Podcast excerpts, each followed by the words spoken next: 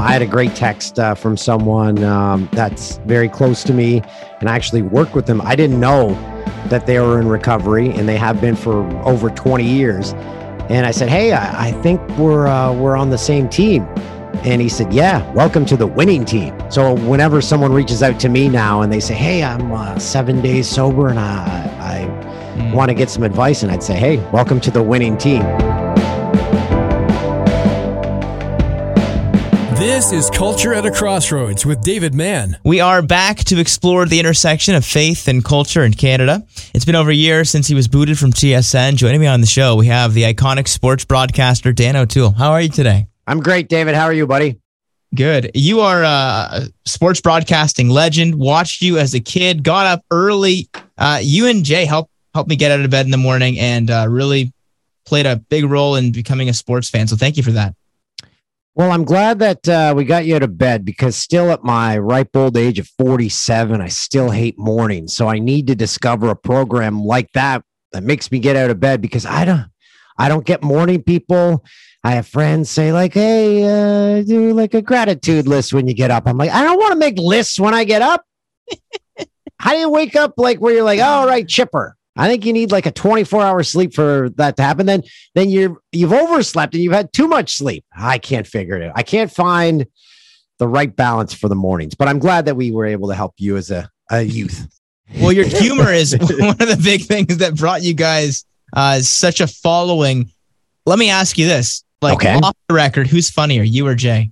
Oh, Jay, hands down. Um, when I started working with Jay, I didn't really do things that were fun. Well, I kind of said the odd funny line here and there.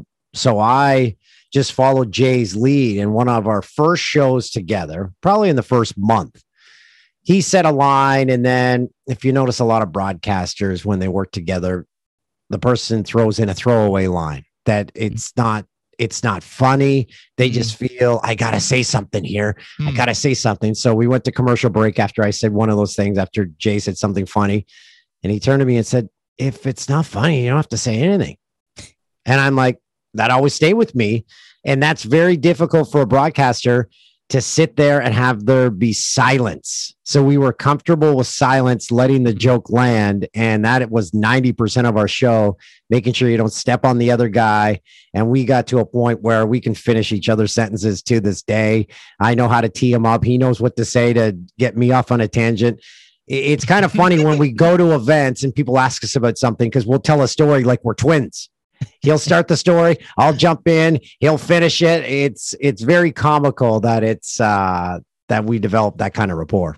Now, the chemistry that you guys developed together, would you would it be fair to say that you guys more or less like reinvented the wheel of sports broadcasting with the way that you were able to kind of weave humor into the show and maybe like a, a, a new stand up in some ways? Well, we both had uh, shows that we watched growing up. Jay was in Western Canada, so we watched Perry Solkowski and Darren Dutchyshen. And here in Ontario, I watched Mark Hebscher and Jim Tatti when they did Sportsline. Watched it every single night. It was on Global, and they brought humor to it. And that was the first time I'd ever seen that. It always stayed with me. And Jay, the same with Perry and uh, Darren. And when we got together, we wanted to just do a show. We didn't set out to reinvent the wheel. We just set out to do a show that we'd want to watch when we got home. Hmm. And then when we found out that the stupid jokes that we thought no one would get, people were like, "Oh yeah, I got that reference."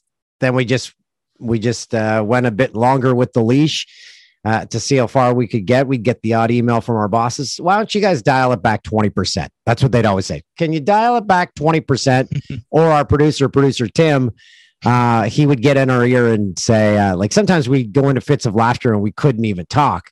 He'd, he'd get in our ear and say, "This is a sports show. Can you guys talk about sports?" So uh, we always had people reminding us that it was a sports show, but we really just went to work uh, trying to make each other laugh.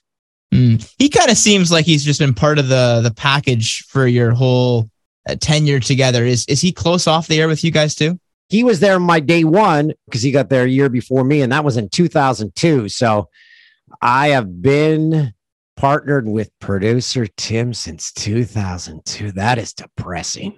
That is depressing working with someone for Wait, that's 20 years. Yikes. Talk to me about the the nature of of the sports broadcasting gig.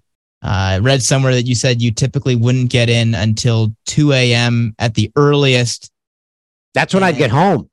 So I'd uh, our show when Jay and I first started together, our show was live at 2 a.m. So we would arrive at work around 11. You wouldn't get home until oh, around four in the morning. And then before we left to the States, our show was at one. And then when we came back at uh, from the States, it was at midnight. Who is your favorite sports athlete all time? Oh, Garth Edwards, Toronto Blue Jay. Uh, he played way back when you per, you weren't even born when he played. um, so I was a big fan of uh, the 1985 Blue Jays. He was on that team, and then I became a massive fan of Patrick Roy. Had every one of his uh, hockey cards, had his posters, and then in my adulthood, I met him once. And know how they always say you should never meet your idols, and I lived that. I, I, saw him at a restaurant, went up, went and gave my entire spiel. How he was my favorite goalie growing up. And then I eventually got to do his highlights on a sports program. And then uh, he just looks at me and says, Do you want a picture or what? I'm like, Oh, hmm. Yeah, I'll still take a picture. so don't meet your idols. You guys go south to Fox in 2013. Yep. Did you always envision coming back to Canada eventually? Hmm. I don't think we had a vision. We were just uh it was like going on a road trip. Said let's let's do it. And we didn't know if we were going to go. It was uh it was on again, off again in the negotiations. They were going to go with us and then they're like, "Oh, we're going in a different direction." Like, I guess we're staying. And then finally when they gave us an offer, um we went to one of our bosses and he said to me, "If my son was in the position that you are in, I would tell him do it. So that's why we did it. It was a once in a lifetime opportunity. We were there for four years and the show we were on just didn't work. There was like 10 people on air on our show. And then oh. eventually by the end of it, we were the only two left. so because a new regime came in and then they went all angry sports talk where they just bash LeBron James. So we we don't do that. We just do highlights. And they're like, yeah, we don't do a highlight show anymore. So uh I guess you guys uh, don't have a job here anymore. so yeah, that's when we came back to Canada. Was it weird, like being in the States and prioritizing different sports? It's so strange that we are two countries that are connected, yet we would lead with a college football game at Fox that in Canada might make it in in the last five minutes of the show we are on. It, mm. We might show a 20 second highlight pack when we are doing the first 10 minutes of our show on it. So That's it was crazy. just bizarre. And then we worked with people that had never watched a hockey game, had never obviously been to a hockey game if you haven't watched one. So it's just completely different. It's college football and NFL. And that's all anyone wants to talk about. And then LeBron James. That's all they talk about. they don't talk about hockey. They, you could pick up a newspaper and you struggle to find the, the hockey uh, standings, let alone an article on it. So yeah, I got my uh, I got my American on and got into all those American sports. Do you go back and visit LA? You got friends down there that you've I yes, I have uh, very good friends. Actually, one of our friends is a man by the name of Jim Pearl. Uh, he was a stagehand at Fox, and he's uh, since we've left there. I haven't been back because, well, with COVID and right. family and everything. But he came up to visit Jay and I. We met him in Montreal. I took Jim to his first ever NHL game. He was one of those people that had never been to a game. He got to see a game at the full at the uh, the Bell Center. Uh, so that was amazing. And then he also came here after that uh, trip to Montreal, stayed at my house for a few days, and I got to show him around uh, Ontario and take him golfing. So, and keep in touch with every single one that we worked with there. Uh, we loved our time, and we we left with nothing but good memories of working there. Just a fantastic company. It's hmm. uh, I'll tell you how differently they treat people in a nutshell. Hmm. Uh, here in Canada, you you get your suits provided to you, but you you wear them to work and uh, you put all your stuff together. You put your tie and your shirt like a regular human. You dress yourself. At Fox, you would show up to your dressing room. The suit that they want you to wear is hung up with the shirt, the tie. The belt is already in the pants. Your socks are there with your shoes because they want you to focus on your job and nothing else. They don't want you to spend a second thinking about what you're going to wear. So they have it all laid out for you. And I'm like, this is the greatest. And the craft services, always a table of food sitting around. You don't see that in Canada. they don't have food sitting around. So two little things like that always stand out. I'm like, wow, that was great. Mm. Did you have to stay till 2 a.m. there? Our show was done by midnight. And um, in the last incarnation of our show, when Jay and I were just literally in a uh, shoe closet, uh, we were we pre-taped that thing at like five o'clock. We were out of there by seven at the latest. It was amazing. Sounds like a pretty cool gig. You're out of the network that you used to work with in Canada. Just on the industry of sports highlights. I mean, you can watch things online so quickly. Do you think that this is an industry that's dying a little bit? I don't know if people still watch them or not. I have found it more in the last two years that if there's a big highlight, if there's any highlight going on, yes, it's on your phone. So I don't feel the need. It almost feels dated by the time a highlight show comes on. So I think it's slowly dying, as is TV in general since you've got Netflix, you've got Prime now, they've got uh, football games on, Apple TV's got baseball games. The next contract for all major sports will be bid on by those people as well. So, tricky situation for those those companies how to stay relevant when everything is immediate because TV doesn't feel like a newspaper, but it does feel dated when you get to the show. So, even for someone who's been doing it. I've been doing this since 1997. Hmm. It's disheartening in a way because you're like, what is the future? Are there going to be jobs for anyone? And and uh, yeah, it's kind of depressing. Hmm. So you're doing boomsies now. Uh, yes, it's great finally having a voice in the room and being at the table and being able to decide what you want to do and what you don't want to do. And that's what they've given me the leeway to to kind of figure out on the fly. Do you like having so much direction? Do you wish there was more people at the table with you? No, I, I don't. I don't like direction. I uh, I don't like being told what to do. I'm a 47 year old man, and I, it's about time I figured out what I wanted to do and just did it. So it's great. Some people need direction. Some people like showing up at work and saying, "Okay, this is what I'm going to do, and this is when I'm going to leave." I kind of probably was like that. I also was of the belief where ah, I need I need to be on TV. I need this job. But once I was out of it, I'm like, I didn't need that. Like that, that's not me. I, I don't want to be known as, hey, that guy was on TV. I want to be known as just Dan. And that's not my entire persona, which a lot of people in TV, they kind of get it in their head like that's their oxygen. They need to be in front of a camera to survive.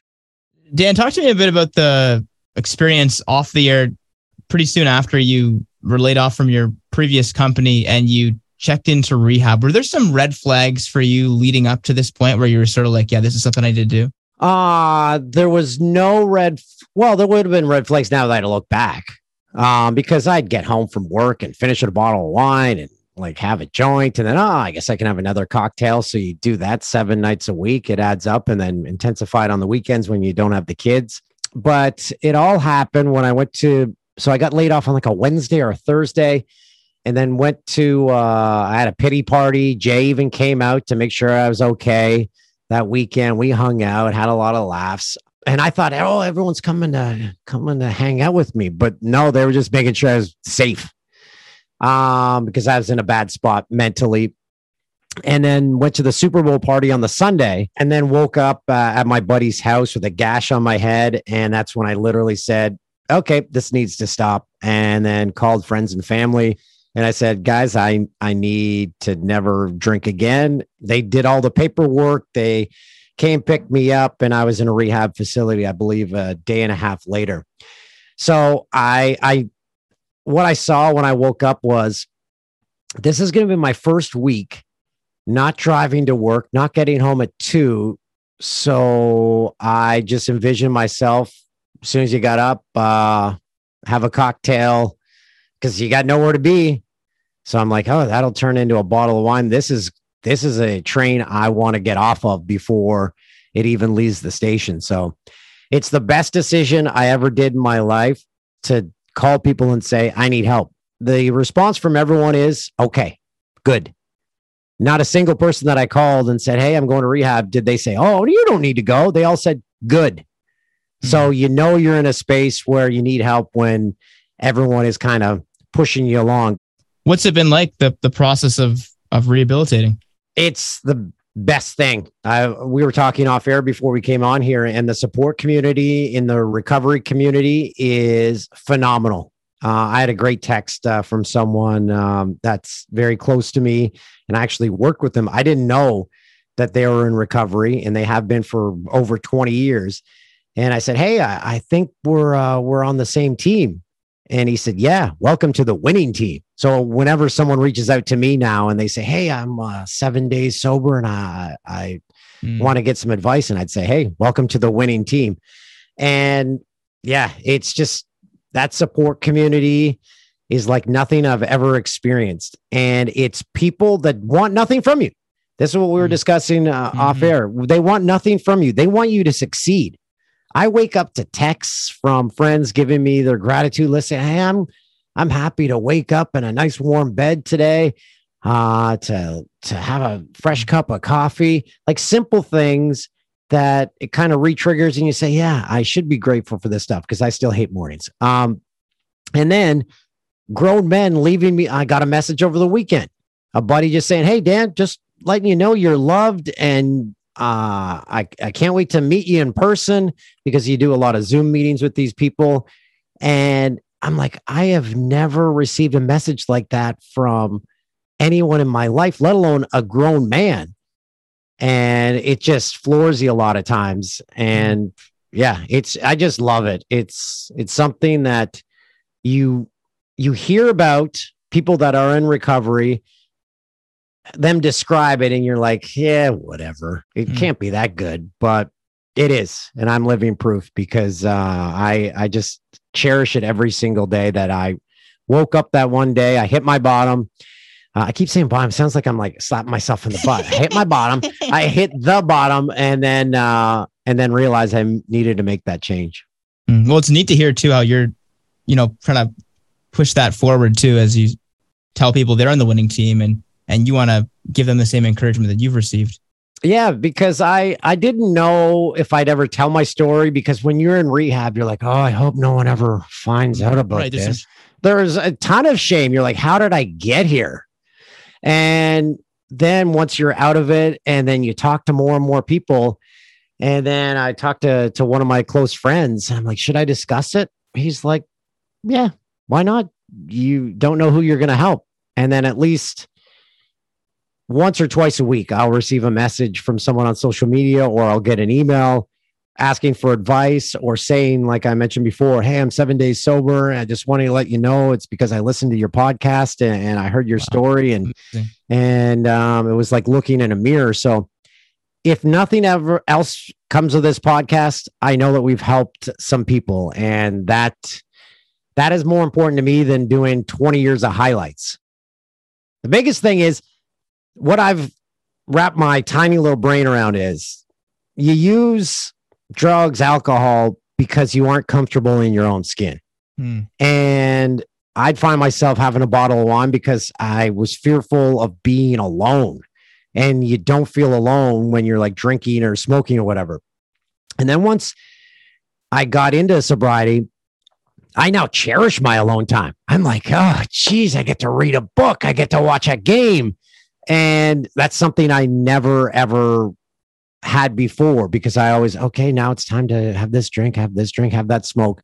So I am ex- the most comfortable I've ever been in my skin in my 47 years on this earth. So that is why, because I never found that before. Dan, you mentioned off the air too that a lot of the people part of these rehab program have been spiritual. I mean, you shared that you're not really there as far as your your connection with with a higher being or with God. But is there something that's like stirring inside of you that's attracted to these kinds of people more after kind of being supported by them so much over this past yes, little while? a hundred percent. Like uh, I am surrounded by people that have a higher power, and they mention God all the time. And before, I'd kind of be like, oh, because I was raised Roman Catholic, and I just just didn't like religion. But now that I'm in this community that embraces a higher power, uh, I'm a lot more accepting. I haven't found that in my life yet. I don't know. I've, but uh, every day I wake up wanting to to discover more about myself and about finding a higher power. And it's not like before sobriety when I'd wake up and not swear to the powers that be, but I just like, yeah, that's nothing. That doesn't exist. But now when I see it in people around me and see their joy in life and joy that they find speaking of a higher power, yeah, it opens my uh, my eyes a lot more. Wow. So it sounds like you're on a whole other quest as well right now. I am on a quest. Aren't we all? That's right. That's right. That's awesome. Well, Dan O'Toole, thanks for taking so much time. Privileged to chat with you, and you always make people laugh just like you've done today. I'm glad uh, I got to tell my story because, um, again, someone might listen to this, and what I tell them, and what I said last week on uh, Boomsies was, why not today? People Mm. like eh, we get a gym membership, or you're like, ah, I'm going to start on Monday. Why not today? It's the best thing you'll ever decide to do in your life. Thank you for sharing it. Thanks for taking the liberty to do that. Dan O'Toole, host of Boomsies, iconic sports broadcaster in Canada, and he's been right here on Culture at a Crossroads. Boomsies. That is the always entertaining Dan O'Toole. Boomsies, if you want to check out his weekly podcast, show notes on where you can find the storyline of his career at davidmanmedia.com slash podcast. Do check out the Culture at a Crossroads archive. You can find that anywhere that you listen to your podcasts or at davidmanmedia.com. And we do invite you back next week as we once again explore the intersection of faith and culture in Canada, helping to better equip you in following Jesus.